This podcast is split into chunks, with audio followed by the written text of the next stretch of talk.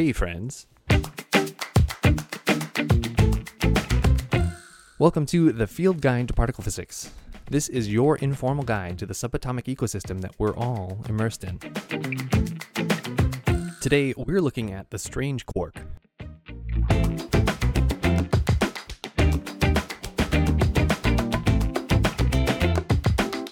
Quarks make up baryons like the proton and the neutron, or more exotic things like the lambda zero or the delta plus plus. Previously, we've learned about the up and down quarks, those fundamental constituents of matter like protons and neutrons.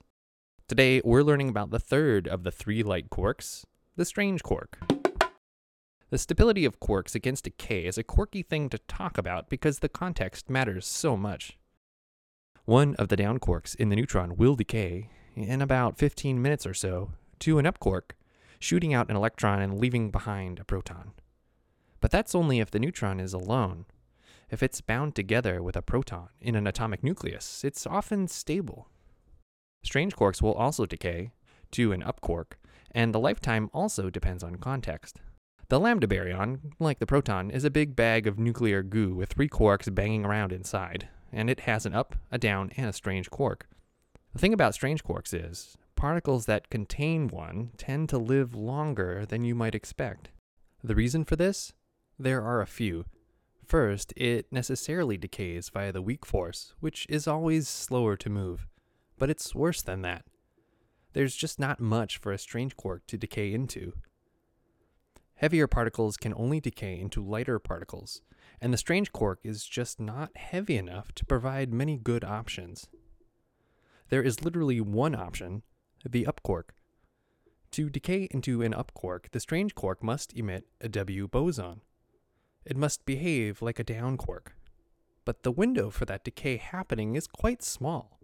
It's only about 13% relative to the down quark.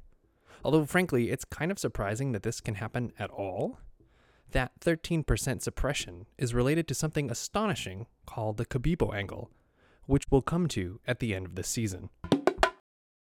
Just like it's awkward to talk about the lifetime of a strange quark, it's also awkward to talk about its electric charge.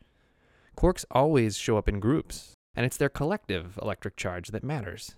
But for the bean counters out there, the strange quark has an electric charge of minus one third, just like the down quark. In a lot of ways, the strange quark is just a heavy version of the down quark. How heavy? Fairly. Compared to the humble 4.7 MeV of the down quark, the strange quark's mass is about 95 MeV. It's possible, in some corners of our universe, that strange quarks could be stable. But this is probably only true at stupidly high pressure. For example, it's possible that they might exist inside neutron stars. Neutron stars are what's left over after a star goes supernova, a fragment, a tight ball of matter that fell in on itself without the constant outward pressure given by a star's normal nuclear furnace, what's left of the star falls inward, pulled together by gravity. Neutron star matter is so tightly bound because it's basically one titanic nucleus. These are stars that are just on the precipice of becoming black holes. In this context, it is possible that the strange quarks can exist stably. For the experts, the Pauli exclusion principle creates an effective statistical pressure, modeled by the Lennard-Jones potential, on the up and down quarks in the neutron star that can only be relieved in part by the inclusion of strange quarks to literally mix things up. At least, hey, that's what the models say. Whether we'd ever be able to test those models directly is another matter.